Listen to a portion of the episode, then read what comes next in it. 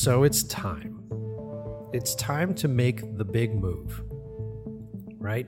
Like you've done everything you can possibly do in your hometown, wherever it is that you live, but you're still having trouble cracking that ceiling. You're still having trouble finding financing.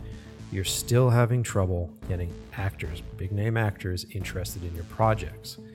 And a big reason for that, and something that I've learned recently, it all comes down to the fact that I'm not out there hanging out, drinking beers, having barbecues with the right people.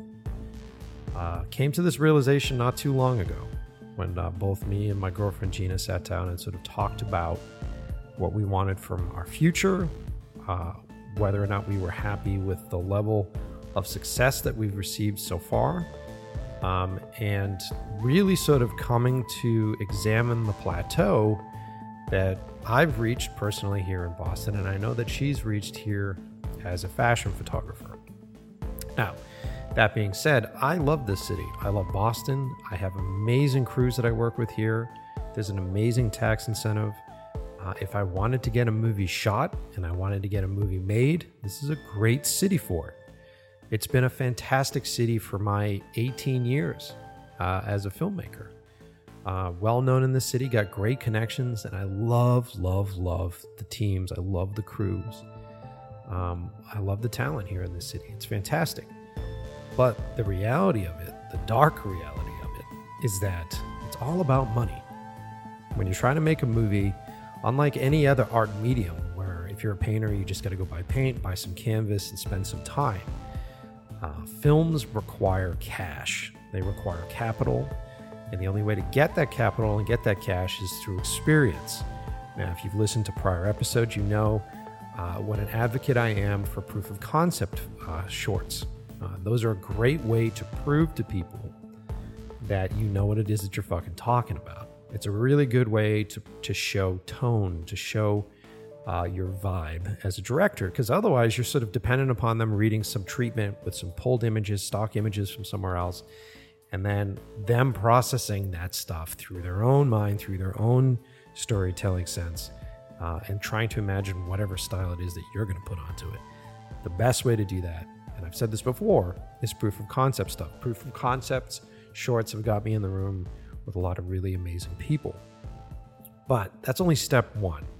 Step two really comes down to networking. Networking is a big deal. And like I said, I've been in the city for 18 years and I've done uh, a, a, ridiculous amount of networking here in the city and met some really amazing people and people that I'm going to work with my whole career. Um, but the problem is that you're only hitting a certain point.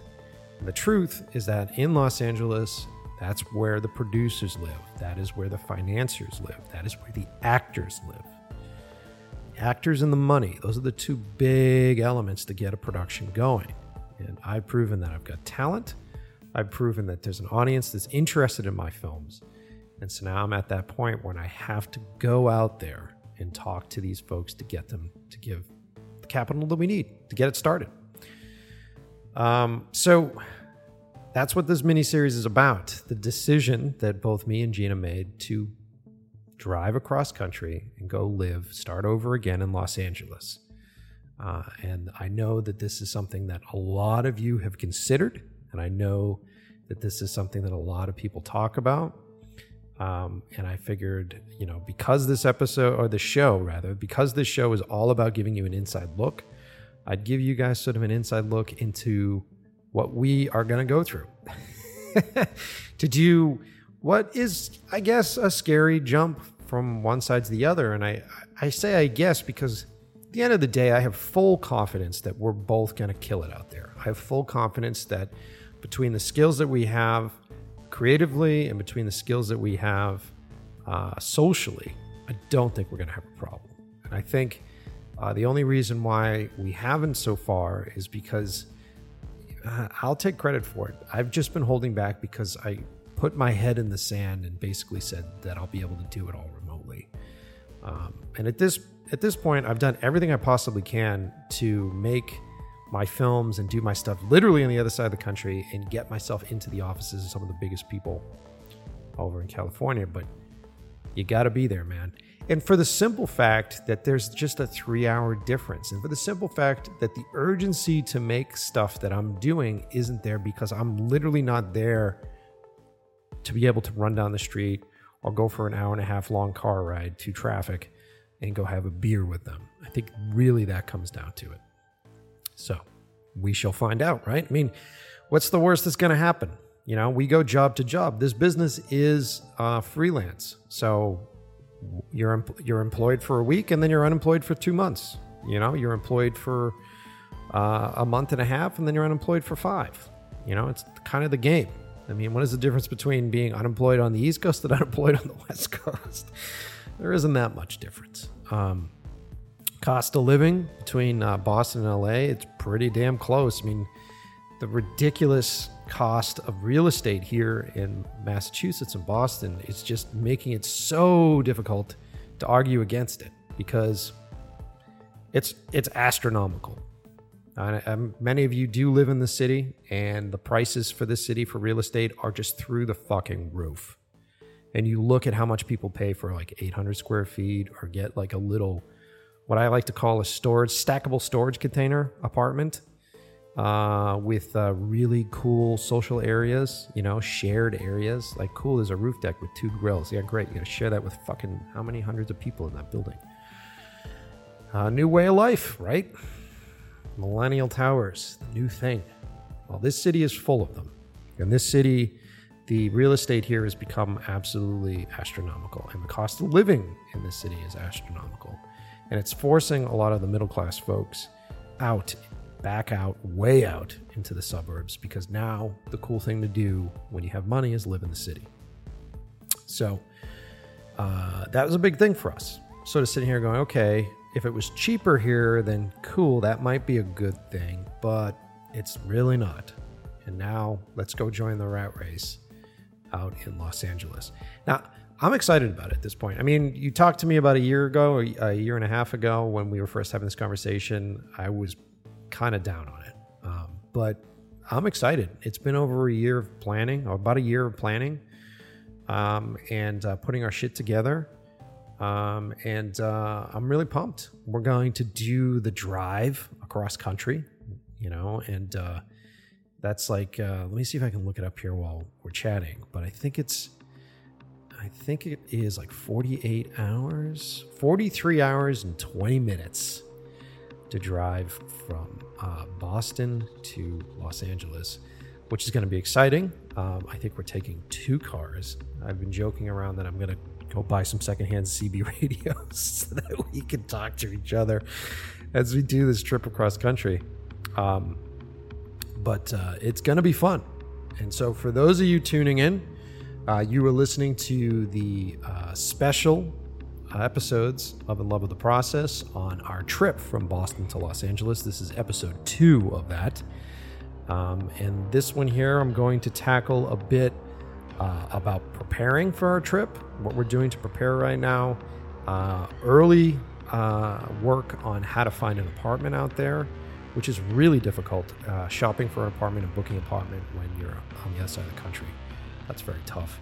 Um, and then planning and plotting out this road trip, which is going to be fun. And uh, what I'll do is I'll talk a little bit about what my plan is, but I'm also going to have my good buddy uh, Lance Williams, uh, who's an actor. He is going to be on the show with us. He just did the drive cross country. He took a different route that I'm going to take, but I'm curious to find out how it was, how many hours he drove a day, uh, where he stayed, how he stopped, and he's been out now in LA for a few weeks, so I'm curious to see how excited he still is with all that. Um, so he'll be on later in the episode. But uh, in the meantime, you know the deal. Go find those noise canceling headphones, find a nice, comfortable spot to sit and daydream about your trip cross country to Los Angeles with us here on In Love with the Process.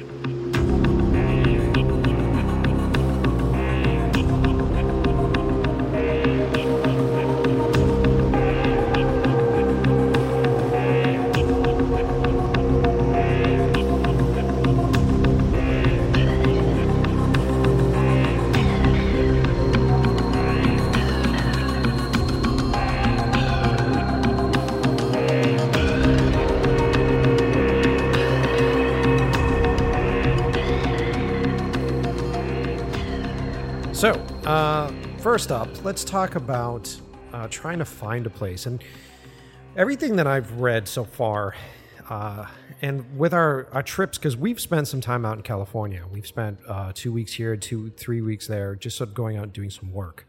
Um, and everything that we've experienced and everything that we've heard uh, says that the most important thing to do is to find a neighborhood to live in that you like to be in uh, because traffic, we all know how bad traffic is out there.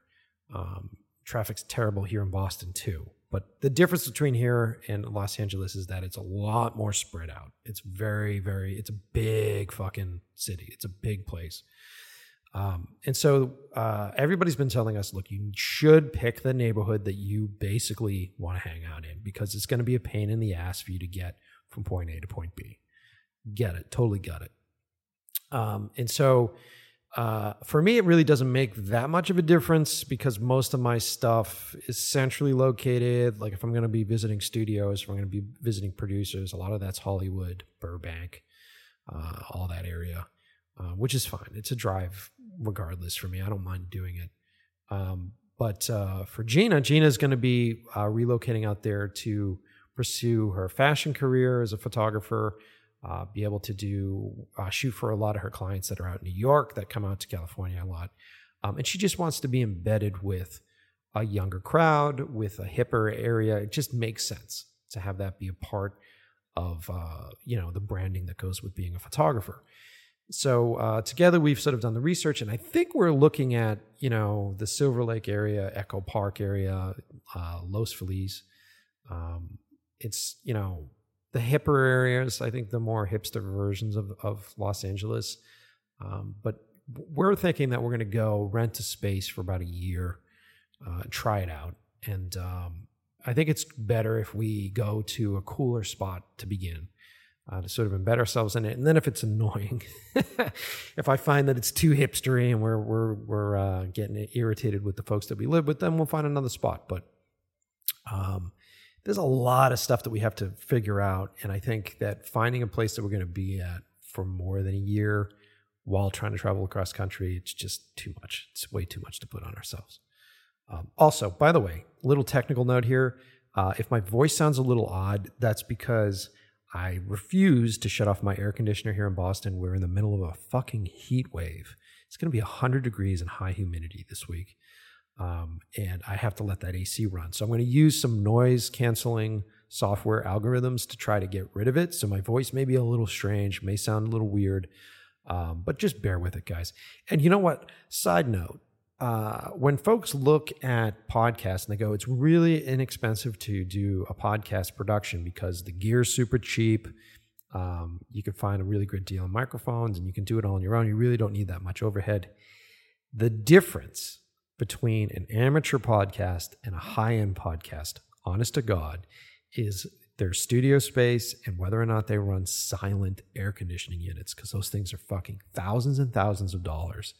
And so if you're looking at like one of the bigger podcasts and you're like, they make all this money, where does it go? I guarantee you it goes to paying for high end, quiet air conditioning units.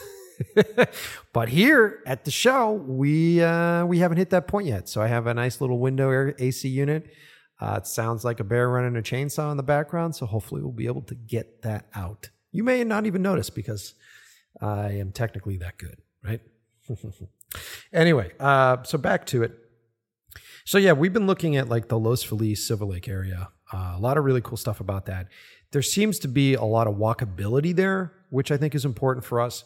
Um, and if you work in this business, whether you're a photographer, whether you're a filmmaker, whether you're a writer, whether you're a musician, you know that most of your time is spent at home. Most of your time is waiting, you know, and you want to be in an environment where it's fun, it's creative, there's stuff to do, um, and you can start to feel comfortable because it took years and years and years for me to get to this point where I, I and I'm still terrible at it, by the way, but like trying to find comfort and try to enjoy life while waiting because a lot of the shit that we do is waiting. You, you put in a bid, you wait. You uh, submit an edit, you wait. You uh, submit an idea or a treatment, you're waiting. You're just spending a lot of that time waiting. And when I was younger, I was always like, well, how do I fill my time and what am I going to do? And there's a lot of anxiety around that wait, you know, waiting for a paycheck. Jesus Christ, waiting for fucking net 60 or whatever the hell it is that they're doing, net net 80 on trying to get your paychecks. You're just, it's so much anxiety around it. And I think I did a really poor job when I was younger, sort of embracing that anxiety and saying, hey, look, okay, so I have this anxiety, so I'm going to chase this stuff down. I'm going to hunt for this. I'm going to hunt for new work. I'm going to do that. And fear is my main factor, has always been my main driving force. Uh, like, how do I earn the fact that I'm not doing a nine to five job? How do I earn the fact that I get to have this career every day? Which is uh, a great motivating factor to getting your ass up and doing shit. But I've also noticed that that those years of anxiety, those years of of putting myself through this sort of misery, it's like, what difference does it make if I am unemployed and waiting, sitting at home waiting for a phone call, or if I'm unemployed waiting, hanging out with somebody for free, or if I'm unemployed waiting, having an adventure with somebody? You know, at least then I'm having life experiences which will then inform my filmmaking and inform my storytelling. This is something I'm trying to teach myself right now. I think saying it out loud on the show is sort of cathartic because I still fall victim to being uh, fueled by anxiety when waiting for paychecks to come in or waiting for jobs to come through. Um, and it doesn't matter how successful you are. You could have a great fucking run and be doing really great work, and you're just going to end right back up in that fucking rat race again, where month goes by, two months go by, three months go by, and you don't have a job. So it's very difficult. Um, so, how is that relevant to what I'm talking about? You want to live somewhere that is fun and interesting and cool. You want to be in that spot because when you're depressed and you want to fucking shoot your face off because you haven't gotten paid in a while, you at least want to be able to walk down to your favorite bar. You at least want to walk down to your favorite comic book store and, and spend that time to release that anxiety. Um, and so that's been our hunt remotely, which is a pain in the ass uh, to try to find the neighborhood that we want to live in. Um, right now, we have just uh, started talking to real estate agent, which is great. Um, normally, if I was living in the city, like if I was here in Boston, I probably wouldn't deal with a real estate agent because I could do a lot of the legwork. I know this town. I know where the places are in this place, in the city. I know the positives and negatives, and I know about parking and all that other stuff. But I don't know that stuff in Los Angeles. And so we started to try to look for places. And there are a lot of really great apps like Zillow and a lot of other places to look for stuff, but it's really difficult and, and annoying. And we end up fighting with each other a lot as we sort of go through and understand how much we don't know about these areas. So uh, we sort of came to this realization that we should probably start talking to real estate agents just so that we can get them to send us some stuff. And maybe if there's something really great, we'll go with them. Um, and we can be combining that with our searches for everything else. But it's just about easing that anxiety. Um, and the other thing that we're doing right now is we're trying to uh, find a place before we drive out there. I just don't want to do that trip. I think driving across country for nine days and not having a place to land would be the worst fucking nightmare. So right now we're spending time and we're losing sleep trying to find a spot before we go. Um, and one of the things that I'm going to do is I'm going to fly out early. So I've, I've, we just booked our tickets.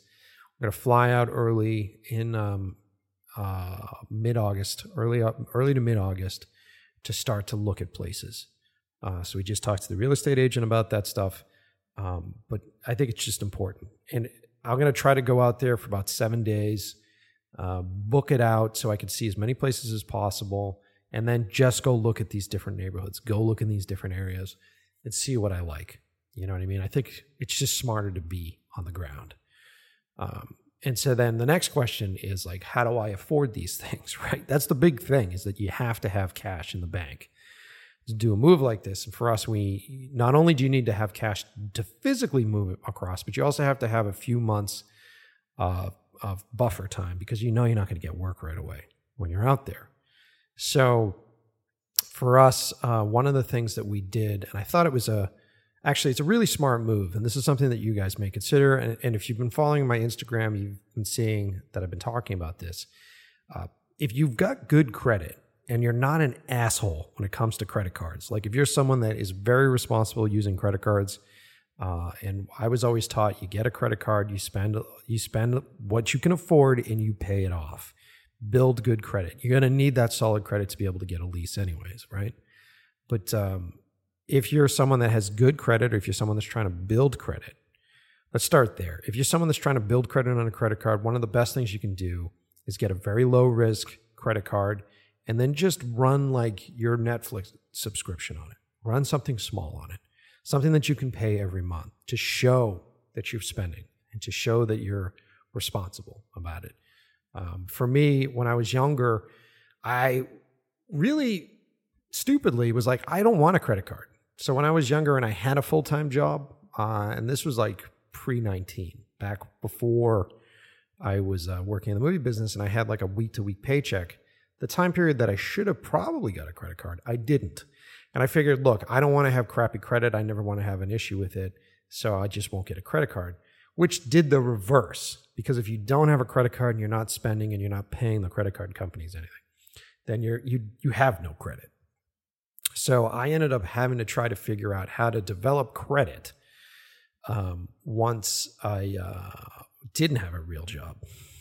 And that was difficult for me. And I think what I ended up doing full disclosure, I think what I ended up doing was uh, I made a, a, a, big chunk of money on a job and I had to buy a new car and I could pay off most of that car with the job. So it was like over 50% of that car.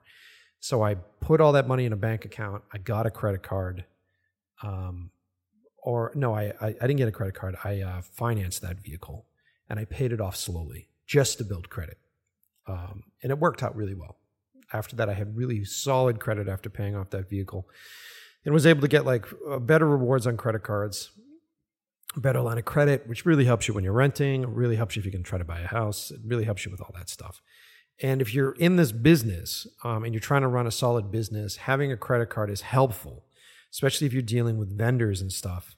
Uh, and then you're trying to deal with your clients paying over 60 days later. At least you have credit card so you can put those rentals, you can put that stuff on your credit cards. Uh, and if you're smart about it, you can be getting the right kind of credit cards that will not only give you great travel rewards or cashback rewards, um, but other advantages to help you for stuff like what we're doing. Like Gina and I signed up for the Capital One cards. We signed up for Venture uh, first, and with Capital One Venture, uh, I think it's like, and don't quote me on this. I put I'll put everything up below, but I think it's like thirty thousand miles if you spend uh, $3,000 within the first three months. So that's a bonus. And basically, is it 30,000?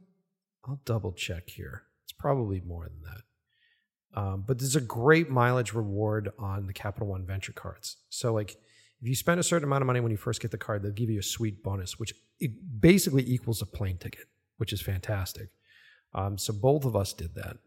And then uh, we also signed up for Capital One Venture One card, which allowed us half the price of a ticket if we spent $1,000 in the first month. And you're just really smart about how you do that. You charge your rentals, you charge your expenses and stuff for your job on those credit cards. You pay them all off, pay them off every month so that way you're not paying interest. Pay them all off, and then you get the bonus points. And uh, between the both of us with our bonus points, going out and scouting for the houses the credit cards have paid for our plane tickets and they've also paid for our Airbnb rentals. So it essentially only cost me like 100, maybe 150 bucks to travel out there for a week. Okay, so it's a really sweet deal. And if this is something that you're interested in, by the way, we've got a really good deal with Capital One right now. Where if you click on the link on our Instagram bio, so if you follow In Love with the Process Pod, that's In Love with the Process POD on Instagram, or if you follow me personally at Mike Pecci on Instagram, in our Instagram bios, there is a link to subscribe and listen to the show. Also, in that link, if you scroll down, you'll see two graphics for either Capital One Venture card or the Venture One card. And if you uh, apply to either one of those cards, um, they will give the show money. So it's a great way to contribute to the show if you really like the show. If you're looking to get a credit card, if you're looking to get uh, really great reward miles. It's it's awesome. So it's all around. It's a great deal. I will say this though, don't do it if you're a piece of shit when it comes to credit cards.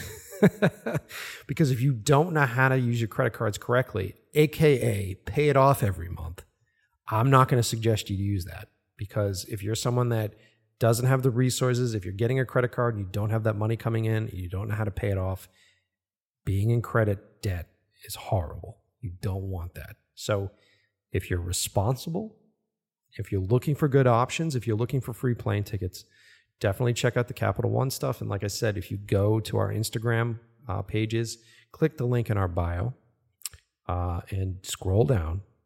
You'll be able to see the Capital One things. Sign up for them. We get some money for the show. You'll get some free miles. And uh, thankfully, Gina and I did that a few months prior. I'd say like four or five months prior. And uh, we were able to build up all those free miles. Uh, and so we're essentially going out to check for our places in California almost for free.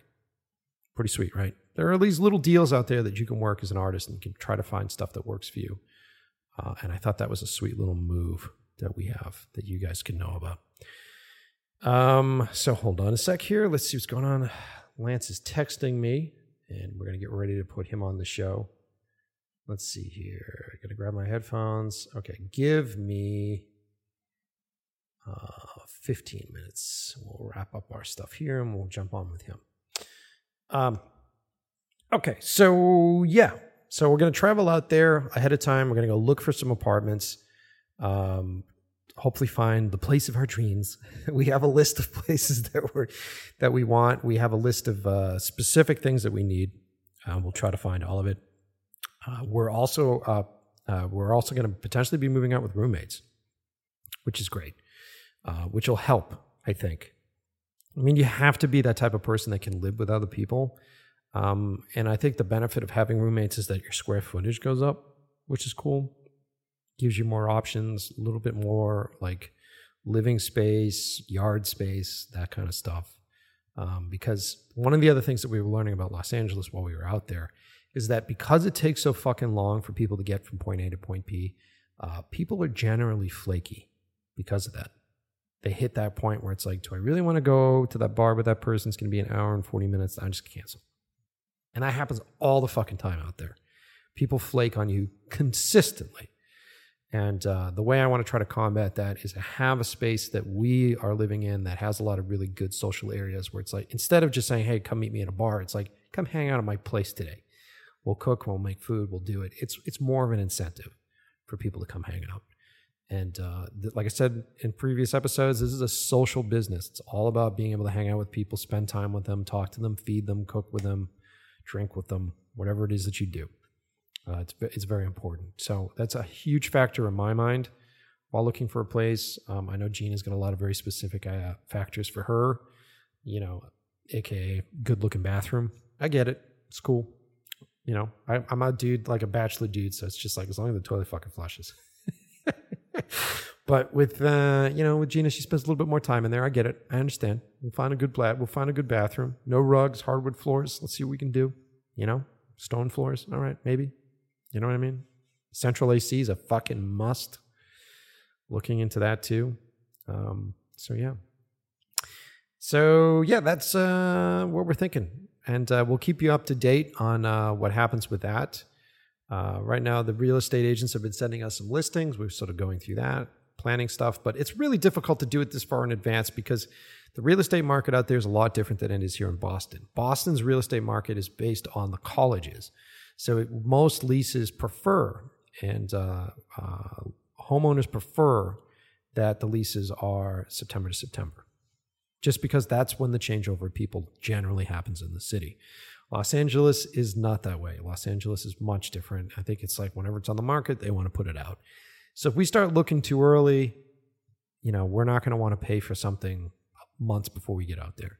You know what I mean? So it makes things a little bit more scary because you have to sort of stack it till like right before. Um, we'll try to get all of our paperwork lined up and then uh, fly out there with everything we need and throw some loot down, fly back, pack up the rest of our shit, and then uh, drive cross country. So that's the plan. Now, the drive aspect of it is fascinating, right? Because I've never done this drive.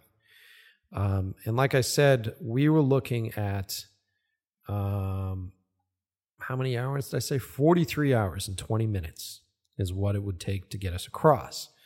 Uh, how did I come up with that number? Well, you can try to go through Google and try to plot it out through Google. One of the cool things about uh, AAA, and I've been a member for AAA for a while, and no, they don't sponsor the show. They should sponsor the show, by the way, AAA, because I'm giving you a good fucking plug right now. But uh, AAA has uh, been a great thing for years for me. Um, they with towing and like roadside support, I've used it all the time. It's perfect for that. Um, but one thing I didn't realize that they have is this uh, TripTik uh, travel planner thing on their website, which is super cool. So if you go to, what is it? triptik.aaa.com. I should be sponsored for that, by the way. Um, and you go there, you can actually uh, set up your road trip with them. So you can do your start and your your endpoint, um, and then write down or or control like how many hours a day you want to drive which is fascinating. Um, it'll tell you right off the bat the cost of driving, I think, which includes tolls. So for us, it'll be about $400 per car to drive across, which is interesting. And then if I enter in the route intervals here, so I have about five hours a day, it looks like it's got us stopping in New York, Cleveland, Chicago area, close to Des Moines, somewhere in the middle of Nebraska uh, Colorado, so over Denver, past Denver. That's up in the mountains, so we're probably gonna have to drive more or less that day and figure out where the fuck we're gonna land. Utah, Las Vegas, and finally uh, Los Angeles. And that's one, two, three, four, five, six, seven, eight, nine, nine days of driving, five hours a day. Gina's so excited about it. we get to stay in some really cool spots as we drive across country. I mean, we're going to try to have fun with it. And, uh, you know, if any of you are listening in Des Moines, give me a shout out. What's so cool about Des Moines? it's one of those places I've never thought I would go. So let me know what's cool about Des Moines. And if any of the listeners out there are like, hey, there's some rad shit, like Nebraska, I suppose it looks beautiful. So I'm pumped about that. Colorado, the mountains and stuff, amazing. Utah's gorgeous. Um, we're not really going to Salt Lake. We're, we're, sort of taking the northern route, if you haven't figured it out already. Um, and is this, what is it, like 80 or something? Yeah, it looks like it's 80 across country. Route 80, which is cool. And that should take us, looks like it's Route 80 down to 76. This is how cool this website is, is that you can literally go through and plot your trip. Uh, 70, is that 76 still, or is that 70? I don't know. I can't tell. Down to 15. So, should be cool. Um, it's going to be pretty exhausting, though. And then what we're going to do is we're going to try to book hotels along the way. Um, the other cool thing about that Capital One card, and look at me still plugging these guys, is that they have a sweet deal with hotels.com and so, as long as we book our hotels through that, we get 10 times the miles per dollar for every hotel that we book, which will then roll into paying off for travel stuff. So, be smart about it. Uh, so, yeah, that'll be the trip cross country. Um, and we're still booking that stuff out. We'll keep you up to date. And the cool thing is, is because of the support that you guys do to the show, because you guys have been signing up for the Audible trial, um, because you guys are potentially going to sign up for the credit card deal, um, I've been able to get uh, actual remote recording equipment. So I'm actually going to have some audio recording equipment with me on the road. I may actually set it up while I'm driving, do the super dangerous thing of uh, podcasting while driving on the road. So you'll hear me swearing at people a lot. Um, but yeah, thanks to your help, I'll be able to do that. And um, yeah, um, we'll let you know how the drive goes. Um, and uh, you know what? Well, let's get into hanging out with Lance. What we'll do here is we'll take a break. We'll talk to him because he just did the trip, like I said earlier, and he did a different version. I think he went south, which is curious. I, the idea of driving through the South in like August is not appealing to me, but I'll ask him, see what he says, see how his trip was, and we'll find out uh, what he thinks of Los Angeles so far. Uh, so hang out with us, guys, and uh, we'll take a break here. We'll hit some sponsors, and then we'll come back with our good buddy Lance Williams.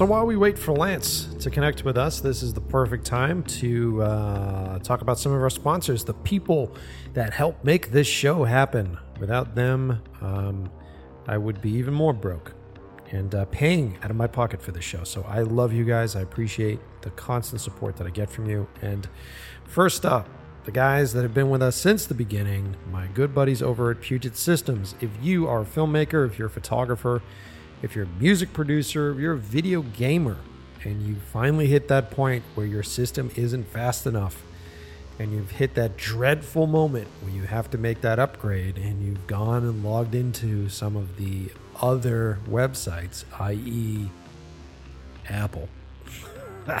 you go log into like the Mac stuff, you check out those new Macs that are coming out in the marketplace right now, and their starting price tags are at six grand. Jesus Christ, uh, they're super expensive.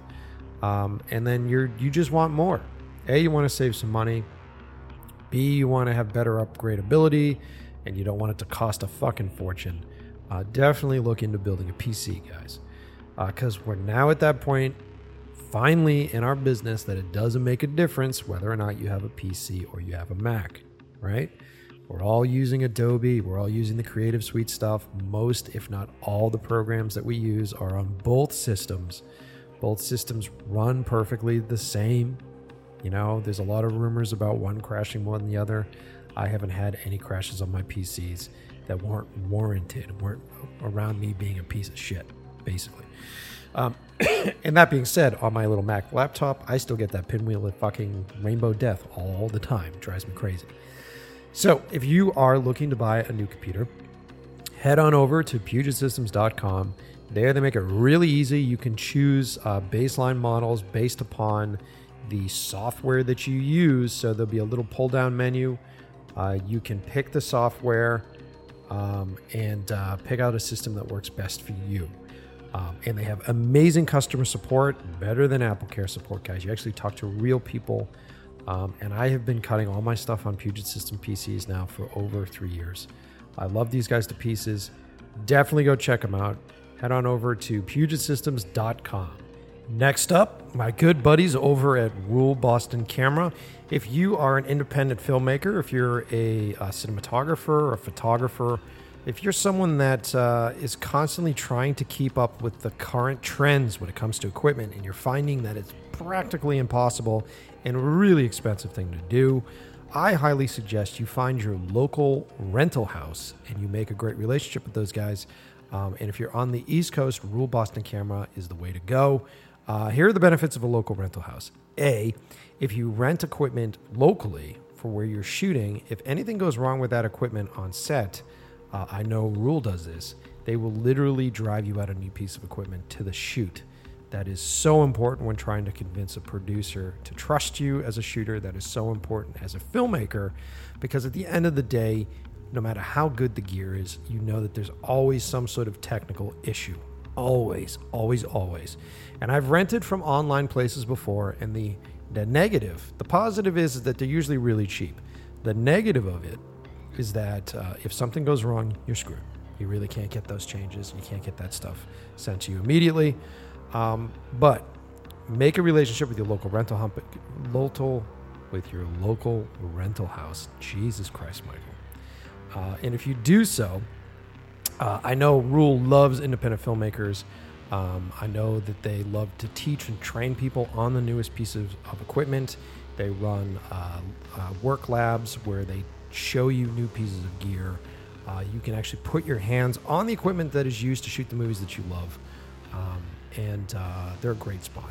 They have been uh, such a wonderful support for me here in Boston. I am going to continue to love those guys while I'm on the West Coast because I will be coming to the East Coast to continue to shoot stuff. Um, and we'll get into that with Lance as to why. But uh, so go check them out. Go to rule.com, check them out, Rule Boston Camera. Um, and like I said, go make friends with your local rental house. Uh, next up, my good buddies over at Quasar Science.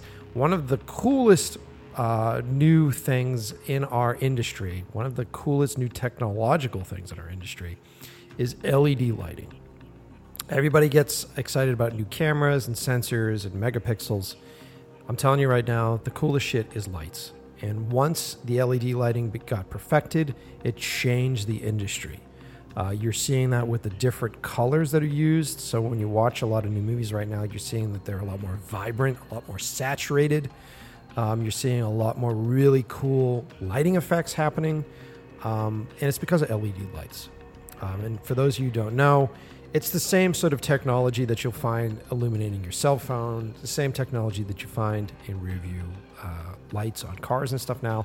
But these are specifically crafted for video cameras and for film cameras.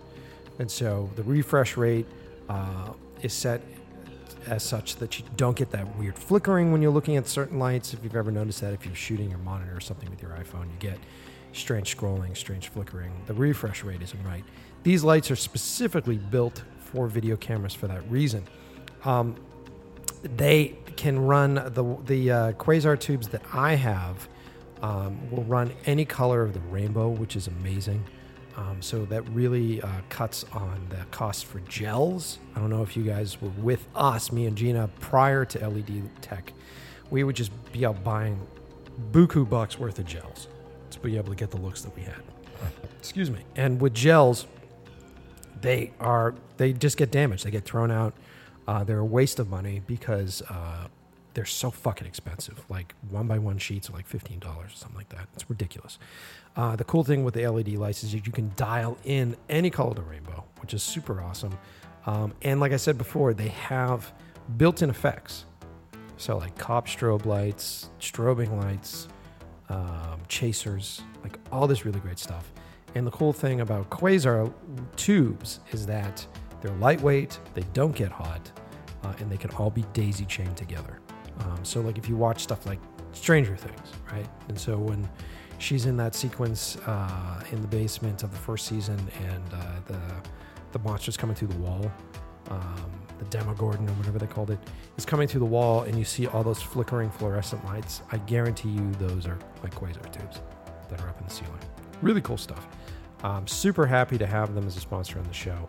Uh, definitely check them out. Go to quasarscience.com to look through at their new products. There, they can suggest different uh, retailers for those products. But if you want to keep it simple, you can literally click on the link in my Instagram bio at Mike Pecci. Um, and there, if you scroll down, you'll see an Amazon link for the quasar tubes that I have, which I think are two foot tubes. They're fantastic. Um, and if you buy those using my Amazon link, the show gets some money. So we'll double down. How's that sound? Uh, so definitely go check them out. It's quasarscience.com. Uh, as I mentioned earlier in the episode, one of the great ways to uh, give us some money on this show um, is to sign up for this Capital One deal that we have going on. Um, I've already told you how beneficial it was for both me and Gina to do that. Um, but uh, if you click the link in my Instagram bio or in the Instagram bio for the, the podcast, so that's in Love with the Process Pod, that's in Love with the Process P O D on Instagram there, if you scroll down, you could choose either the Venture card or the Venture One card. Now, here are the difference between the two. Venture card has a $95 annual fee. The Venture One card doesn't have an annual fee, right? Um, so, why is there, what is the difference? The benefit of doing the Venture card with the fee is that if you spend $3,000 on purchases within three months from opening the account, you will get a bonus of 50,000 miles.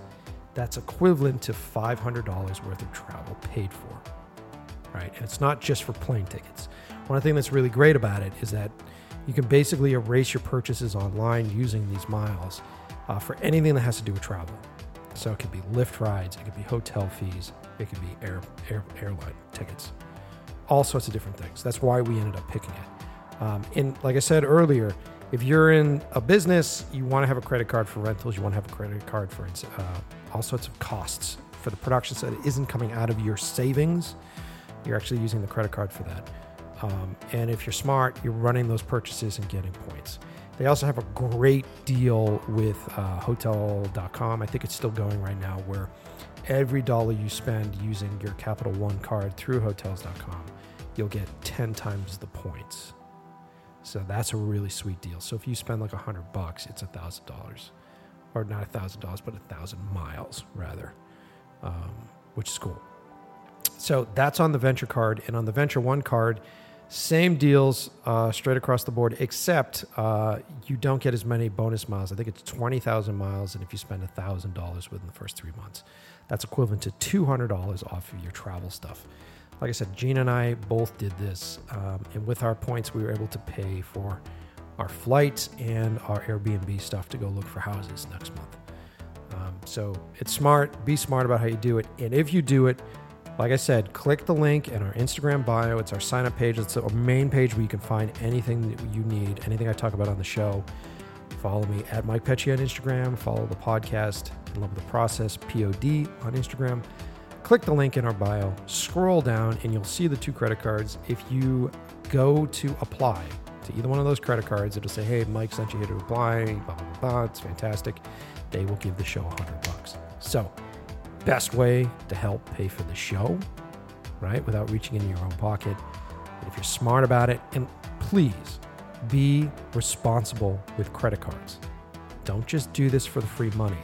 Be smart about it. Build credit so that you have good credit. And if you're going to charge things, only charge what you can afford. Because I'll tell you right now, being in credit card debt sucks. So I'm not suggesting if you're irresponsible with your finances, do not do this. I don't need the $100 from you. It's not worth it for me. But if you're a smart person, you like finding deals, you're looking to be savvy, whether you're doing a move, whether you're doing a film, and you want to just, or you want to go on a fucking vacation and you just want to have a little bit extra, I'm just letting you in on one of the tricks that Gina and I figured out. So definitely check that out. Um, you could also support the show. I don't believe in you guys paying me out of your wallets because we're all in the same game. Uh, if you feel like that's the only way, if you're feeling so generous and you want to throw a little bit at us, uh, go to our official website at loveoftheprocess.com and there you'll find a donate button so you can donate to the show. I think it's like 10 bucks if you want to do that.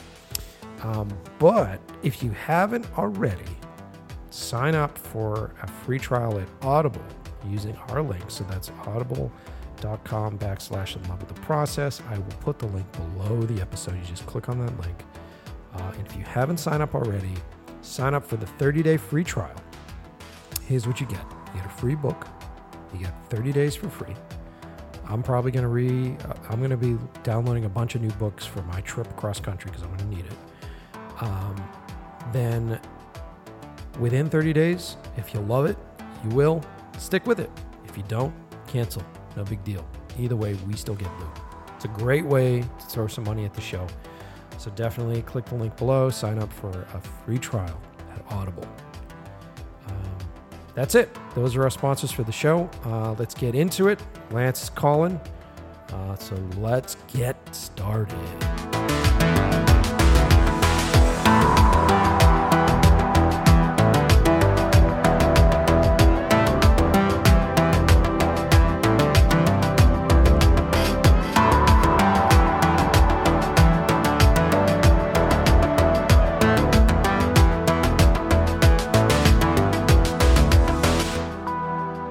Right. So, hey, Lance, thanks for uh, calling in and talking with me on the show today. Thanks for having me. It's been a little while. You were on, uh, I forget what episode it was, but it's, what were you, like 12 or 13? I think it was uh, working with actors, yeah. something like that. Yeah, that was, it, was, yeah. it was a while back. I think it was maybe a year because the weather was nice in Boston. I know that, so it had to be a while. well, you're, uh, you should be very envious because you're missing out on high humidity fucking 90 to 100 this week. Oh, nice. A little oh, booty dude. sweat. Nice. I was just there last week actually because uh, I had to go to Maine and I went through Boston on the way and um, on the way down to see Lynette and fuck man, it's it's it's so different here when you go back home and feel how fucking humid it is. I don't even think I even realized what humidity was until oh, I went back home. Yeah, it's been brutal. No, I thought this is trash. This is the worst thing in the world. No wonder everybody's in bad mood. Yeah, no, it's brutal, dude. It's brutal. So, and then this is what Gina's been doing. every day this week she has been pulling up the weather app on her fucking phone and she's like, okay, so here's the weather here yeah. and here's the weather in LA. And I'm like, all right, I get it. I get it. I get, I get it. um, so this episode is one of the uh, Boston and Los Angeles episodes. I was sort of talking before you got on here about planning out our driving trip out there, and you just did it, man. You just drove cross country, and I figured I'd chat with you yeah. about uh, the shit that you went through. How was the drive? The drive was good, man. It's you know I think the best thing you can do is just um, really find a way to break that shit up. You know, and like because we were able to break it up so well, it just made it so much easier. We had our big, you know, you get across the Midwest and there's like it's a big hump that, you know, feels feels like a bitch to really get through. But other than that, if you can break that thing up by going to different places, it, it it makes it way more enjoyable, you know. And you can kind of just go, okay, cool, we got six hours over here. Then that's nice, it. nice, nice. Which now, which route did you go? Did you go through the south or go up north? We went the southern route. Originally, we wanted to go north, but all of my family is across the south, and um, it really quickly turned into the phone calls of, "Oh, so you're gonna come and see your mom, right? You're gonna do this?" I'm like, "Ah, fuck, all right, yeah, yeah, yeah, no, we'll go southern route." my buddy George actually drove with me, and um, which is cool. He's a photographer, so it was nice to get to, you know kind of go that southern route and let him take a bunch of pictures and everything. So it was. Wait, now, cool what did you drive through? Like, what, what was the route? So we went um, from Massachusetts. I had to pick George up in Connecticut. And then from Connecticut, we went into uh, first day straight to Delaware. Saw my grandmother and a, a good friend from high school. From there, the next day, we went to the Carolinas to Raleigh, where my sister lives. From Raleigh to Atlanta, from Atlanta to Texas, Texas to New Mexico, New Mexico to the Grand Canyon, uh, the Grand Canyon straight oh, into no LA. Shit which that's only six and a half hours from the Grand Canyon to LA. I was like, holy shit, what? We thought it was a 12 hour drive. So we get to the Grand Canyon and I was like, you know what? Fuck this. We're just going to stay the night here. I'm not fucking starting another long drive tonight. I'm not doing it. So we can stay, we go to sleep, get up in the morning, like, you know, you kind of shake off the dust, get something to eat, and then punch in that fucking GPS. And it's like six and a half hours. I said, what have we done to deserve this? Wait, how did the world just change overnight? This was definitely supposed to be a longer drive. So it was the, the, last haul was like we split it three, I think three and a half hours, and then three hours uh, between the two of us. And it just it, we flew right in. It yeah, great. it's gonna be interesting for us because I think we're taking two cars, so it's gonna be it's gonna be a thing. Oh yeah. fuck! How many? Uh, is yeah, me and Gina? Mm-hmm. Oh fuck, man! I'm gonna be honest, Mike. That's gonna suck. I'm not going to sugarcoat that for you, Hoss. Uh, a cross country drive in the car by yourself is going to get really lame fast. I hope you got a lot of a lot of stuff on uh on uh, what is it? What is that app? When you have, have Audible? Yes, yes. Audible. Here we go. Shameless yes. plug. Audible. If you're doing a cross country trip, yeah, yeah and you can sign up for Audible using our uh, Audible link, which would be below underneath the episode. How's that? How's that for shameless? And that's how you tee it off, boys and girls. Right there. That's it. Um, uh, yeah. Okay. So that's where we're thinking. Um, we got to do that yeah. drive cross, and I think we're going to do the northern route because uh, I don't have family in the south, and the idea of driving to the fucking south in uh, in August it really just doesn't appeal to me. Does, do not do yeah, that shit. It just doesn't appeal to me at all. Uh, what? I think we got through um, around Texas through New Mexico. It was 100 and, 104 at the Jesus low. So it was it definitely got hotter, and it was it's you. I mean, you can't even have we were you were smoking on the ride, and you can't even have a cigarette crack the window and that kind of fucking heat because it just it sucks all the AC and the, everything out. It's just fucking hot. You got to just stay oh. in there. So if you're taking the southern route or the northern route, man, that's going to be probably way more. Yeah, that's the hope. I mean, I think we're going to probably try to stop in um, in Chicago. We'll probably stop in like uh, we'll be in Nebraska and that kind of stuff. So it should be interesting. It should be interesting. Cool. But uh, the ride's going to be fucking brutal. I know it's going to be brutal. Um, Jesus Christ. Yeah. And did you have any car trouble or anything like that? Was it all good? No, honestly, I had all my car trouble before I left. Which is, you know, it's it's it's the you don't want it either way, but it's the better of the two. You know what I mean? You've got uh, what I had like I had the catalytic converter. I had to switch out at once, and then I had um, the fucking wheel bearings went on the right side, and then it was one other thing. Oh, the axle went on the on the oh, front left. So it, Uh, and then, and then before this time, while this is all happening, I got stopped while I was driving Uber one night, and the, the cop told me like, "Oh, you got to get a mass license." Uh, and I'm making a note of it in the system. So if you get stopped again and you don't have a mass license, you'll get arrested. Mind you, I'm like 30 days from leaving, and I'm like, oh man, I really don't want to get arrested. So fuck. So to go get a mass license just to leave Massachusetts. Jesus Christ, what a pain in the ass. Yeah, but then once I left, it was like every man. Honestly, dude, like it, everything literally went as so smooth that it was almost, it, it was almost weird. Like shit just kept. Anytime, anytime a little problem came up, um, I think like at one point, um, I had like check engine light come on the day I left my parents and all kinds of weird shit popped on the dash. We go to the little AutoZone spot just to have them kind of run a uh, read of the code. And they're like, "Oh, you got, you know, you're not getting any power to the engine." I'm like, "Yeah, no shit, it's not moving. I know." And um, you know, they're telling me it's this, it's that, it's this, that. You got to go to the battery, do all these things. And George goes, "You know what? If your oil's, why don't we just put a little fucking oil in and see what happens? Put some oil in, shit straightened right out." And then we did the dumb thing of driving from uh, Atlanta all the way to New Mexico. And then I was like, I think we should probably get an oil change at this point now. yeah. Yeah, but uh, but that was it, man. So nothing, nothing really too crazy. That's cool, dude. Um, so where was your favorite state that you went to? Is it obviously is it places where your family was, or is there something that was more interesting for you? Uh, you know, man, I gotta say, I really like New Mexico, and, and, my only my only gripe with the whole trip, which I know you guys are gonna uh, benefit from this, is if you're if you make the trip, you gotta like for us, our stops were all based off of where family yep. was, right?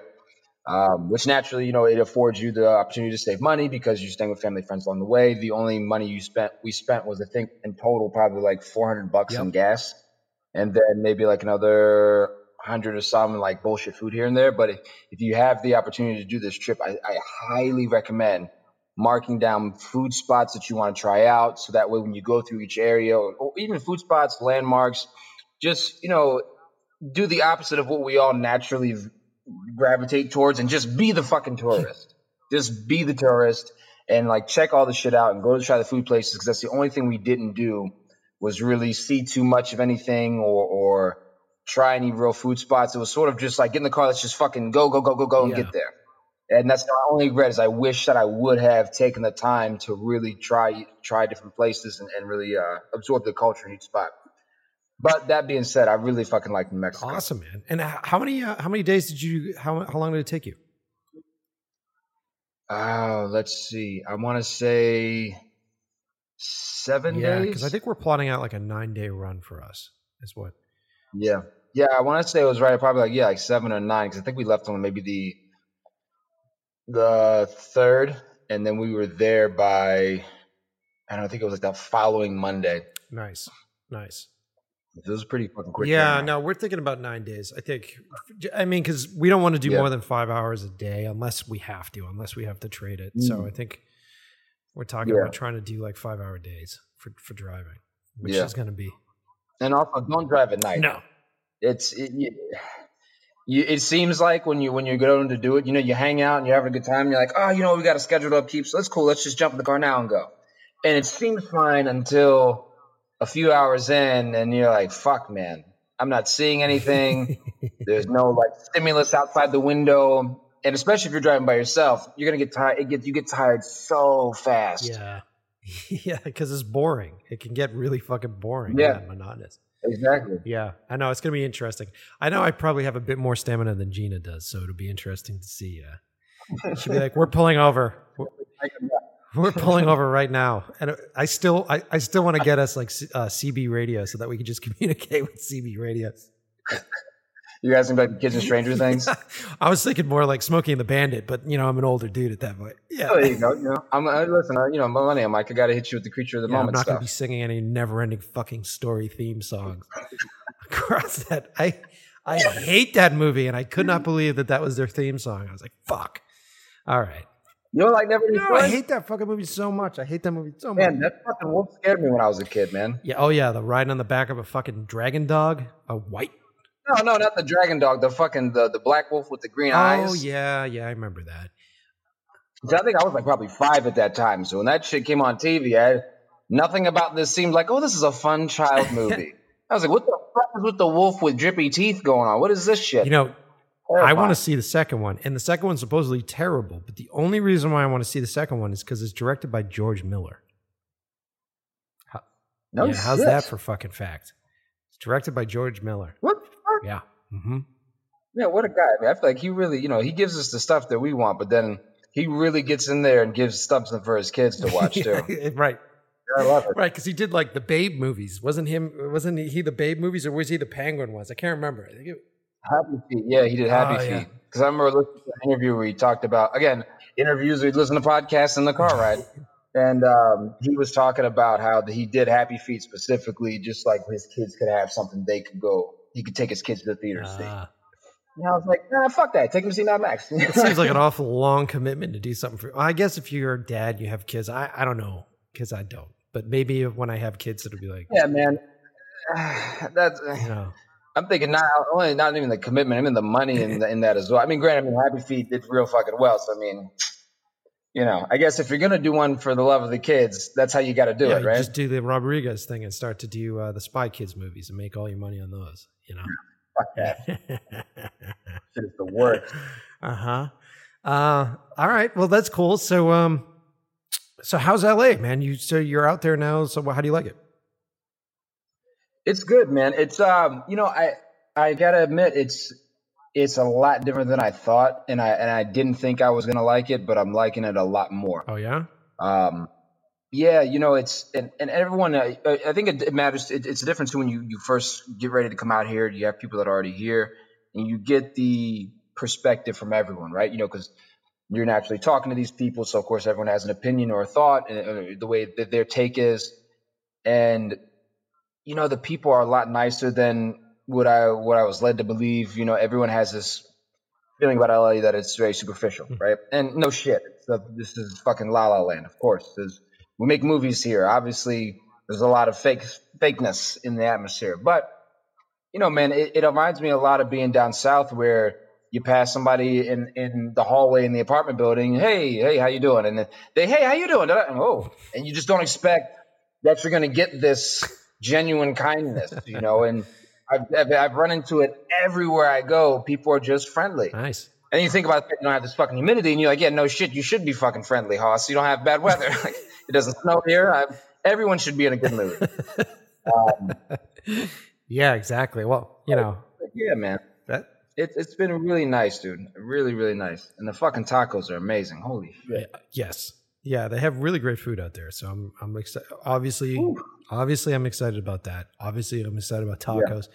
And I will soon be out there, so you and I will have to go on some food adventures when I'm out there. That's a fucking movie. I want a bar safari. That's what I'm trying to do. Okay, yeah, we can do that. We could do a bar safari. I just got a, I I got all sorts of new portable recording audio gear. Well, maybe we'll have to do like a I'll have to do like a California bar safari. I've done a couple right. mini ones out there. I haven't done like an official one yet though. Yeah, yeah, yeah. That'd be cool. Well, after your bar safari story that uh, you told me about, uh, uh, I think it was when you were in Atlanta. I'm just like, yeah, no, I want to do this now. I, I was already sold. Now I'm really sold. yes. Yeah, I know. I should. I, we should be. Yeah, th- yeah. We'll do that. We'll totally do that, man. Um. So, uh, other than that, so how's so? What are you doing for for cash out there right now? You you Ubering? Are you finally driving and all that stuff? Or so not yet. Um, I've been fortunate that with um, having a fucking head full of hair and, and looking like the word diversity on two feet, I booked. That's the key to success in LA, kids. Uh, uh, look diverse. It's it's a big fucking help if you can. Um, don't paint your face. That's that's a good step backwards. um, no, I, am really fortunate in in the way that uh, I booked I booked a handful of commercial gigs in Boston before I left, um, and all of that money sort of landed here when I did. Nice.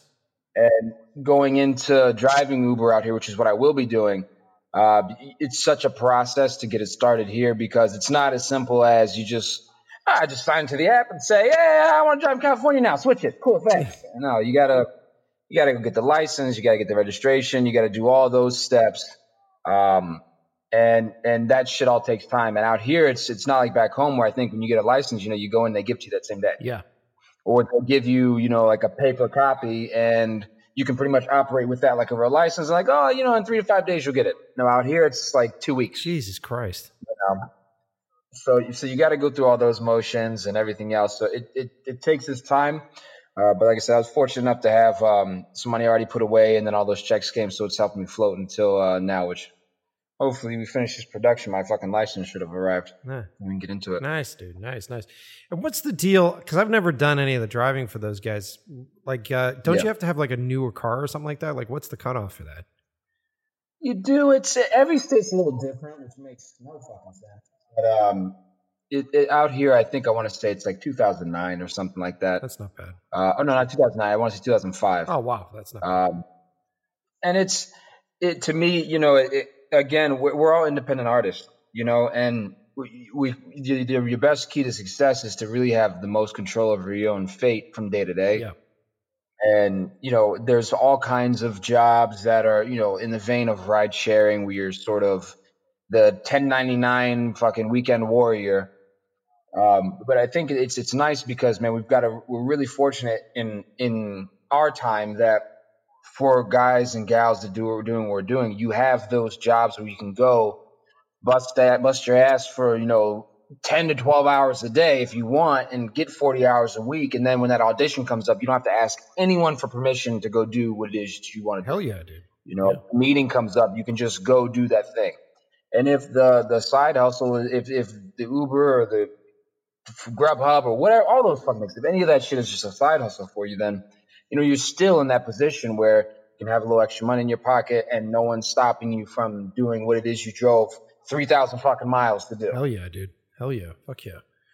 No, that's cool. That's really cool because it is a hustle and it's a grind, and I'm going to be in that same boat. I I don't know if I'm going to be doing yeah. that, but for me, it's just going to be grinding and hustling to try to get uh you know corporate yeah. shoots and shit like that. So it's Absolutely. Dude, it's the same fucking deal. Absolutely. You know, 1099 all the way. Yeah. Yeah, man. And it's funny because when you, uh, uh, when when you first get ready to come out here, it, you just so much anxiety. Mm-hmm. You know what I mean? And uh, not not to fucking fan the flames as if I'm like have some mental illness or I'm raising awareness. I'm I'm just not that guy. But uh, good. No disrespect to anybody, but it's fine. It's fine. You know, uh, I think it's just it's such a big change, you know. So you you've got that thing on your back, and you know there's a lot of sacrifice involved. But then you get here, man, and it's just sort of it all washes away. And, and I, I don't know if I, I don't know if it's the case for everybody. I hope when you and Gina come out, you get to experience this feeling where it's just a sense of calm. Nice. You know, like you, you did it, you came here now. And uh, somebody was saying to me, like, you know, it's it's one percent of of people that that talk about doing this or want to do this actually do it. So you got to congratulate yourself for at least making them journeys and, and bring yourself here and taking that risk.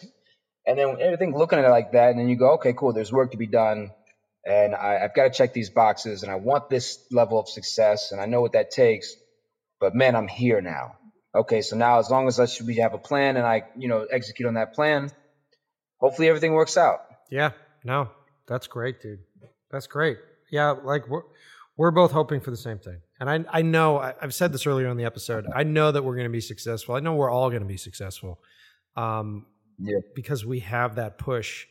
Um, but uh, you know, it is that it's that first jump, and it's it's really coming yeah. to that conclusion where you're sort of sitting. For me, it was tough because I had had 18 years of of of root building, establishing here. You know, and yeah. then really sort of hitting that point where you're like, oh, this really isn't working the way it should be working. Yeah, it's a, that, yeah. How does how does that feel for you coming off of that? Because then a lot of us like is, as actors, you'll have, you know, you've got like you say, you know, you've got your seventy eight years, twenty one cares, and you get those seven eight years in a place like Boston, and you're established, but the market's so small yeah. that it's kind of like, oh, after seven eight years, you fucking should be established. And then you leave, and it's like, ah, well, whatever. You know, we know how to just start over and what those steps are. But for you, I mean, that's we're talking about building this whole thing out after 18 years. I'm like, what's the headspace for you even going into something like that? Uh, it's not. It's not as. It's not as threatening. See, the funny thing is, is that even though you have it established, I have been working in such a dry industry for so long that yeah. uh, it's constantly been the same hustle. So it's it's gonna be the same fucking thing. It literally, it's going to be like right now, it's so dead and dry right now in the city in the summertime because everybody's on vacation. And then not to right. mention that the market's dead and dry. I'm literally just going to transfer from being unemployed to being unemployed. So, like, that in itself, it, there's a comfort in knowing, like, hey, look, if I could somehow survive doing this now, I should be able to survive doing this then. I, I, yeah. I have some initial costs that I have to readjust and get through, but that'll be fine once I figure figure all that crap out. So then, okay, fine. Um, but you know, it helps that uh, I've already been going back and forth, uh, and I have agent management at this point out there, which is very helpful. Oh yeah. So, like uh, being repped by uh, those guys, they're excited that I'm coming out because then I can I can actually. It's a lot easier for me to take meetings.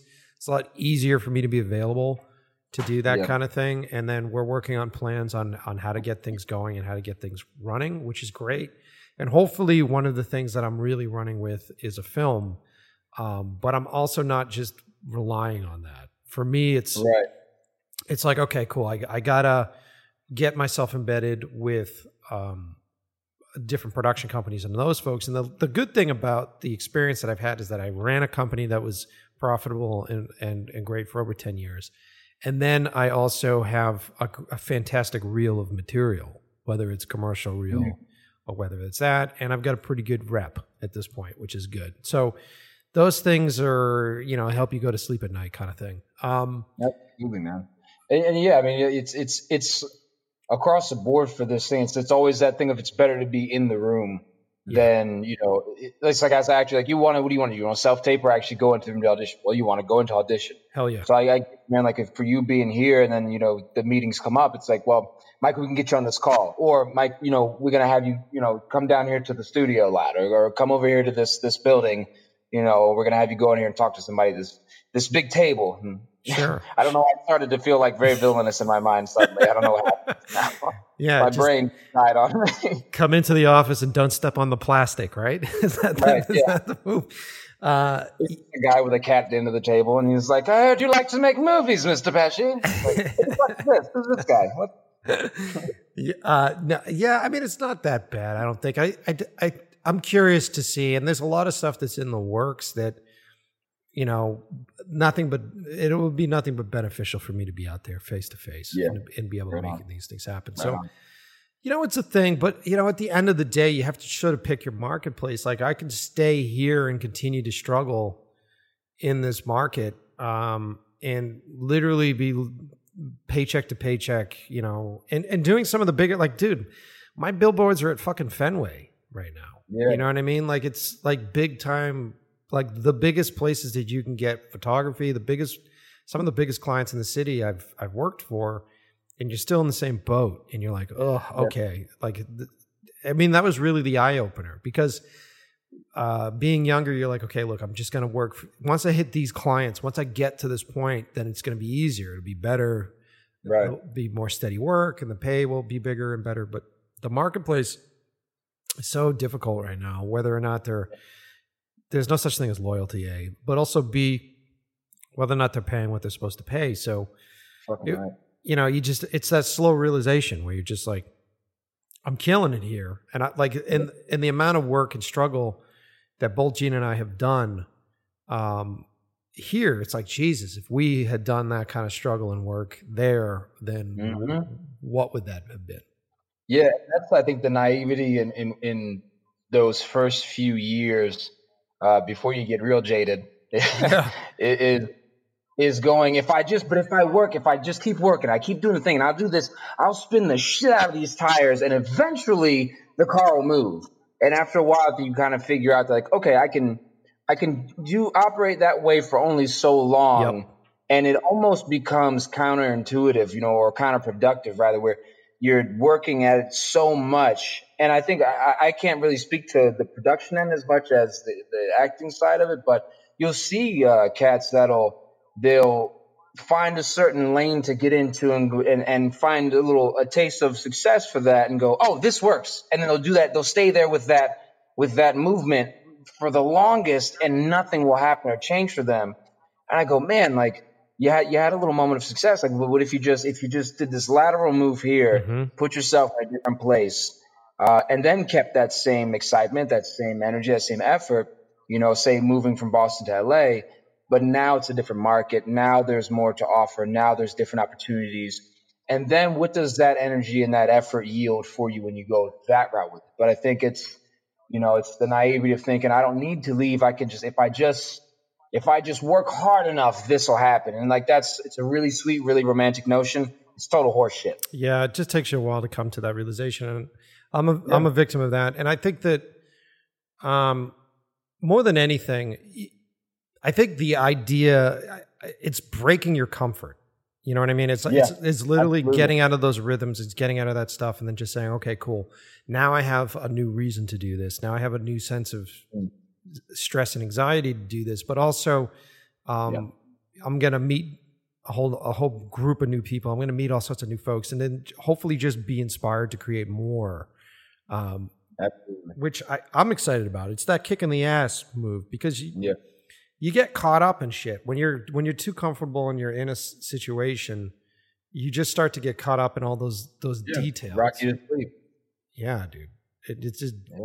fucking all that crap that, that slows down the creative process. So, mm-hmm.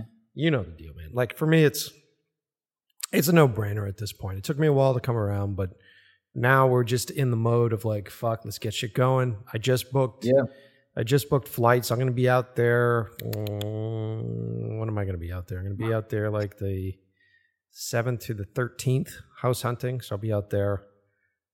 Uh, doing that shit. And then we're hoping. What's that? I said, nice, man. It'll be good to see you guys while you're here. Yeah, well, I'll be out there. Gina's going to be in Europe. She's uh, doing a Europe trip. Oh, well, shit. Isn't that nice? Yeah. yeah I'll, be, I'll be doing the Tour de France, but you can go, Michael. Yeah, go and uh, go and look for our apartments. Yeah, um, it's going to be good. Uh, she'll be out there hanging out. She's going to have a great time. And then um, I'll come out. We'll do a little shopping. And then we're hoping to move to um, out there on the 25th She's actually coming upstairs right now. She just heard me talking about her. I'm talking to Lance. Oh. She heard, she heard her name and she came. Yeah, you want to? Hey, Gina. Can you hear him? Here, come on. You can come in in the headphone. Hi. Hey, Gina, what's up? Not much. How are you? I'm doing good. I'm doing good. If this thing is so clear, it feels like you're right here in the room. Soon I will be. Oh no, I don't know if I want that. Lance is just talking about his trip. He made it all the way out there. Oh, that's good. I was wondering if you ever made it. I feel like I didn't even text my mom to tell her. I was just kind of like two weeks in. I get a phone call and she's like, "Hey, did you make it?" I'm like, "What the fuck you mean? I've been here for a while." She's like, "Well, you didn't say anything." oh, get out to do that, huh? Yeah. Yeah, we were just talking about how you're going to be in Europe. Oh yeah. Yeah. That'll be fun. Where are you going? Hungary. Oh, she's going to Hungary. She's going to the, the motherland. Mm-hmm the, the Hungarian source. You're gonna go out there and uh, do a lot of shady, the, shady nude raves. The little bathhouses. Shady nude raves. What? what are nude raves? Those are three words I just would not ever expect to I find think I together. kind of meshed a couple things: uh, raves, shady bars, and nude beaches. But it's pretty much it's a lot of it. And it's but it's all in one place. So shady nude raves. so yeah, so that'd be cool. So I figured you'd want to say hi. Hi. All right, you go. You take it off. You going to yogurt. Yeah. All right, have fun. Did you say she's going to do yogurt? Yeah, instead of yoga, I, I always call it yogurt. Such a. I was like, wait, what did he say? have fun at yogurt. Uh, so yeah, man. So I can't wait, dude. It's gonna be fun, and you know it's really nice because uh, I've got pals out there. You're out there, dude. It's actually really nice to have a bit of an entourage of folks that are going to be out there, which would be cool. And man, I got to tell you, Joe, I think just doing the um, doing the trip itself, like you were just saying a second ago about uh, you know get, how it, being in a different place shakes up the creativity and, and it can give something to you. The trip itself will do it, man. I mean, the things that you see, it just it just gets your brain firing on all cylinders on the way here, George and I had so many different conversations about all kinds of shit. Because you know, naturally, the first day you're kind of just you're just laughing, bullshit, and chit chatting, and then it it easily gets into a space of you know real meaningful conversation, and you know you have the interesting ideas pop up, and it it really does a lot for you in terms of creativity and just growth. You know, I mean, it's funny driving across the Midwest too, and you see how there's so much free empty space. Mm. I mean, mm. there's so much. It goes on so far. It's almost terrifying to look at because you're thinking, what if I? What if? What about people that you know get lost in this kind of space? Like, how the fuck do you even know what direction to go? And you start to understand, you know, like what the mirage means to to people in these moments. Hmm. And you, you look at, you know, even societally now, how we're all it's we're so overpopulated apparently, but like we're not overpopulated, man. Everybody's just up each other's ass. you know, there's plenty of space. There's plenty of fucking space. You know, and it makes you appreciate it. And then you get here and you see how congested it can be again, and you go, okay. But if if I need the break, there's there is space out there for me to go get some more quiet and, and sort of turn the volume down and everything. And again, I think that just feeds into that sort of relief and that calm you can feel, knowing that just the reassurance of hey, everything will be fine. Mm. Nice. This isn't the impossible journey that it, it, it always feels like, or that everyone makes it seem. I mean, at the end of the day, man, look like, you know, we're not curing cancer. And I think there are people that, you know, in the military and all kinds of other doctors, fucking lawyers, like there's people with way harder jobs. You know, I think we've got a really great job and the process uh, can really kill it for some people. But I think if, oh boy, I'm going to say it too if you can if you can fall in love with the process. as soon as I hit my head, I was like, oh fuck, I gotta say that now, don't I? No, you can fall in love with the process, man, it's all of it along the way, from the, the road trips, the the sacrifices, everything. It all just it all just fuels the art, man. That's the hope, dude. That's the hope. It's good to hear that you felt that way making the trip, man. It's good to hear that. And then yeah, so you're out there, uh, you're shooting stuff right now, right? Are you allowed to talk about any of that stuff yet, or not? Or uh, loosely, yeah, yeah. Um, it's it's nothing too crazy. I, w- I would love to sit here and and um, really get convoluted and make it sound like I've got really exciting things happening. uh, but it's uh, my, yeah, my buddy Chase, Jason Parker, and I were doing a short. This is our, I want to say seventh one together now. Wow. Uh, and so it, it's I don't know how much I can get into what it's about, but I can tell you it's it's it's um, if you're gonna make a, a, short film in LA, kids, uh, don't. well, because of all the cost needed for it. Yeah, I mean, you know what, man? It's it's probably there's probably people in LA that are going to tune into the podcast who were born and raised out here and and make movies or make shorts and up and coming guys and gals who go, what the fuck? No, it's it's not that big of a deal. But when you come from the spaces we come from, you know, is coming out of Texas, where he's got a lot of connections there. You know, coming from Boston previously, where you have a lot of connections and resources, and it's just a lot easier, I think, in different places to be very uh, guerrilla style with your filmmaking, and yeah, a lot easier to uh, I don't know, just fucking like you know, make the miracle of making a movie happen. And here, it's very much by the book, very which gets very expensive and uh, I like, for example, um, so we have three overnight shoots. First night goes fucking fantastic. Three hour drive out to Palm Springs. Palm Springs is beautiful. Mm-hmm. Uh, everybody gets set up. Everybody gets in the hotels. We get on location. The location is is literally as perfect as it could get. I mean, when you show up and the whole fucking thing is practically set dressed by itself, you're like, well, this was uh, whoever location scouted. Good job. Yeah, yeah, yeah. And so first night goes incredible. Second night we gear up. Uh, we get to set 11 p.m. We show up to the studio lot. Find out that uh, there was a mix up in the scheduling, and we don't have the location for the night. Oh goodness! And so now we had to go back in. So we had to regroup. Everyone, we all powwow with a little meeting afterwards and try to regroup. And now it's okay. Well, how much can we fit from today into tomorrow's day? And you know how much you know. It, it, it, the crew has a night off now, so they'll get more rest, but we still can't push it. So, what can we do tangibly to get it all done? How can we? And that's where you got to really, you know, start to use the fucking use your brain and, and get in there. But then you're also looking at, okay, what story pieces need to change? And then how does that affect yep. character, mark, plot, all these things? And it's, while it's been a pain in the ass, um, it's been a, a good experience, I think, and it's something that will everyone will have benefited from in the long run because you know, you're you're you're reshot listing. You're going back through and trying to schedule everything. You're going back through and trying to rework the story, and it just it makes you so hyper vigilant about every aspect of it. And because every key person from each department is in the same room having this conversation, it also affords the opportunity to learn from these other people if you're if you're quiet enough to listen. Sure. No, that's great. Yeah, I mean, it sounds. I I mean, I've shot there a couple of times, and it. I know that like you know you gotta have permits for fucking everything, and I, I like yeah. I know that that's a part of the oh, process, yeah. and that's an expense, and permits are generally like six hundred bucks to start. Yeah. So that I get. Oh, that, that's the light end. We had a fucking our our our uh, primary producer fucking dropped 24 hours before going into production, which completely derailed. Like she, it completely took away the original two locations we had. Oh yeah. So um, it, it, was literally like from the time I got back here, it was just we weren't even sure if we are going to get to make the thing. But again, it's it's uh, it's it's not what you want to have happen when you're in production. You're in the middle of it, but you know, you, if you if, if you're coming from these other areas where you have all the resources and it's a lot easier to do this thing, you understand the challenges. But when you have something like these things happen back to back to back to back to back, you go, "Fuck, okay, you know what? I do. I can appreciate it now." When the guys and gals with way more experience say, "Man, it takes a fucking miracle."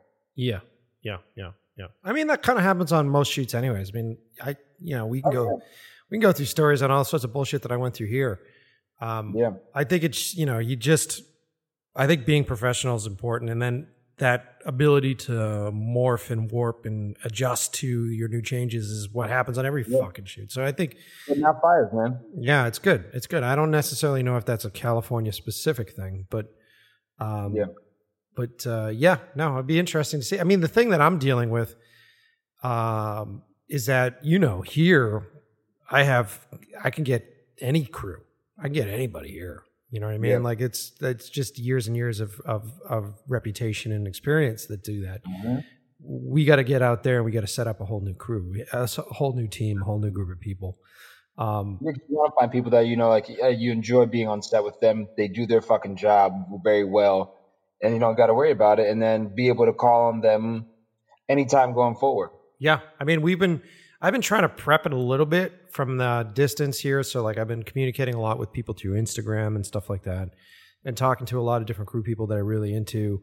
Uh, one of the benefits of this show is that I get to go out there, bring the show out there, and uh, actually sit in the room with a lot of different crew people and folks that I really want to work with and people that I respect. So that's going to be fun. That'll be fun for the show. Um, and then you know you and i it'll be great. Like I, I, think it's cool having like i said before having our friends that are out there having a bit of an entourage out there. I know nick's out there. He's he's kicking ass out there. Oh uh, yeah. Will it's who writes for is out there. what's that? It's basically boston out here yeah. Well last time i was out there most of the people i was hanging out with were from boston. It was really funny actually. Literally and most of our crew on this is from boston yeah, it's weird. And it's so funny because like Chase was out there before naturally he was at Emerson. Um, but it's even not it's it's even people that I worked with in Boston before I knew him on, on projects that he wasn't associated with. And it's like I'm looking at the crew yesterday and I was like, I think I've worked with everyone here at least two or three times. Yeah. and no and not in the same thing with everyone. Like everyone, oh, you I worked with you on this, I worked with you on that, or this or that. And it's it's cool, man. It, it, it does breed a sense of comfort for sure. Uh, what part of the uh, what part of LA are you in right now? Where are you staying? Uh, well, uh, right now I'm, I'm staying in Acton, about 45 minutes north. Uh-huh. Uh, I'm down here in NoHo right now, North Hollywood. Look at me. I've been i have been in LA for uh, almost a month now. I say NoHo. Um, no, but uh, right now I'm in North Hollywood at, at uh, Chase's place where we're, we're spearheading production from. But uh, I, where I'm actually staying is in Acton, about 45 minutes north. Uh-huh. it's it's nice, man. You, I, I definitely see the benefit of, you know, there's certain areas you obviously want to live in. Yep. Um, but it is nice. I, am gonna miss it when I uh, don't have that 45 minute sort of gateway to get away from everything. Yeah. yeah. Fucking quiet out there. Oh, so nice. Yeah, it's gonna be interesting. We're still looking over in like Silver Lake area. We're looking over in that spot see what we could find. Um, but that's yeah, sti- that's still you know that's still forty five minutes an hour, depending upon traffic in the other direction. You know what I mean? so it's like we just got to get. Can we just talk about traffic here for a second? Okay. because it's really not as fucking bad as everybody makes it sound. Oh, all right. How's it feeling? It's really not. Because I, I, don't know, you know, hey man, look, you know, you drive when you drive Uber 40 hours a week, maybe the perception of traffic is different, and then you do that in Boston yeah. during rush hour in Boston on 93 in Boston, and then you come here and you're like, okay, there's a lot of cars, but y'all are still going like 20 to 30 miles an hour, man. Isn't that? We're still moving. you know, and there's like five lanes of moving vehicles. Like, ah it's not as bad. It's not as bad as everybody makes it sound. Yeah, oh, good. That's good to hear. I think the perception, at least my time out there, the one thing that I didn't really take into consideration was just the distance between things, which was like, holy yeah. fuck, because it's it's pretty, it's pretty sprawled out over there, dude. Yeah, for sure. You know, like we took meetings. We were like doing meetings in uh, in uh, Venice Beach, and then we were driving all the way out to North Hollywood, and then we were driving out yeah. to Beverly Hills, and it was just like, holy fuck! Yeah. Just the pure distance needed to travel was pretty crazy. But the thing that's that's great about it out there, and I I don't know how it affects you on your income, but fucking Lyft and Uber were cheap as fuck out there. Like, is is that really affecting how much money you're going to be able to make? No, no, just because it's so busy. You know, it's one of the things that balances out. Like it, the the rate is a little bit it's adjusted um, so where it's not it's just a little more it's more attractive to the rider, but that means there's more riders. So you know. Got it. So then you're just doing more trips. That's the theory. Yeah. Which is good because then you're not fucking sitting around, you know, baking in the sun. So it's you know, the day goes faster. That's cool, man. That's cool, dude. Yeah, I'm excited. I'm I've been driving Uber and I hate the traffic and everything. we'll, do, we'll do a recap. Uh, in love with the process, Ubering in, in LA. You're like, it's fucking miserable. It's fucking miserable. We'll, no, do it, we'll, we'll, do it while I'm driving, and you can hear all the interactions and everything. It'll be like, uh, we'll, we'll do it live. yeah, it sounds like a good plan, too. It sounds like a good plan. Um, well, I think th- I think this is enough for now, man. I like I'm super, you know, a congratulations, you made the trip. You made it Thank across. You. Really fucking awesome. Uh, B, congratulations, you're working on some shit right now, which is really great. I mean, within your first week or two weeks or whatever the fuck it's been since right you've been out there. Yeah. That's fucking fantastic. Um, and, uh, you know, we'll be out there soon, brother. So we'll be hanging, man. We'll be coming out yeah, that man. way. I can't wait for you guys to get out here, man. It's going to be a lot of fun to just keep building the community and, and, and be able to do the thing that we love with people we like to be around, you know?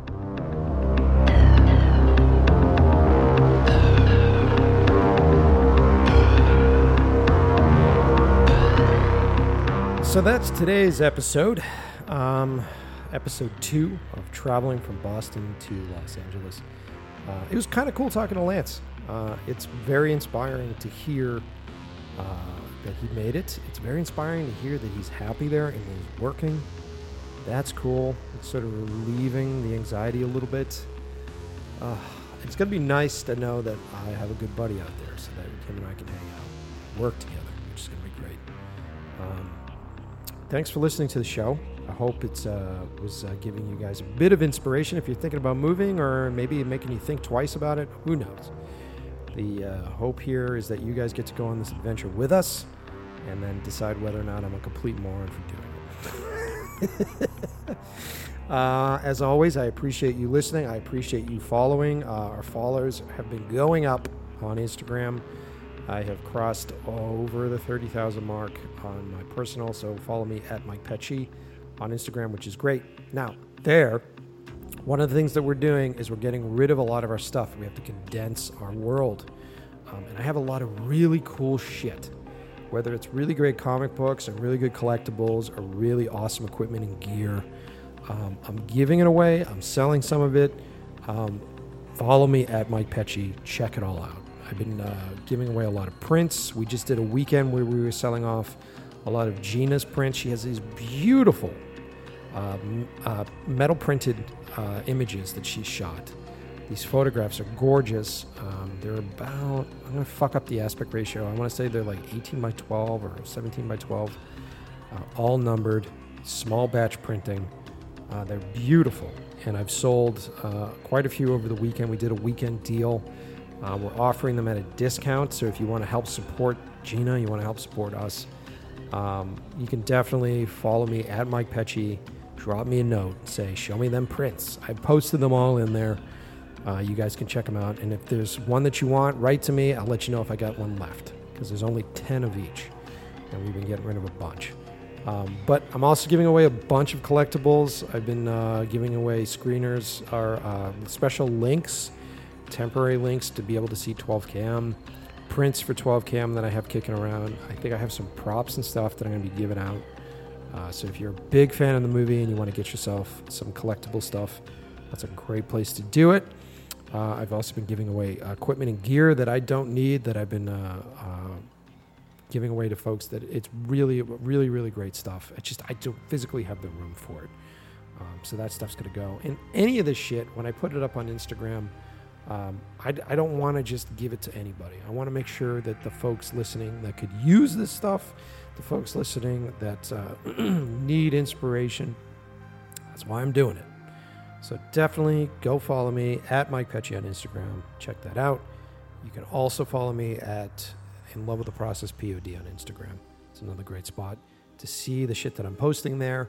I just did a bunch of guest cameo stuff on other podcasts, and I'm posting those up there as well, so that way you can listen to me go talk shit on other people's shows, uh, which has been a lot of fun. Uh, and all that stuff is up there as well. So that's the episode. Thanks again, as always, to Code Electro for providing me with music. And um, thank you guys for listening. I promise I will be back with some brand new episode, hopefully next week. So until then, adios.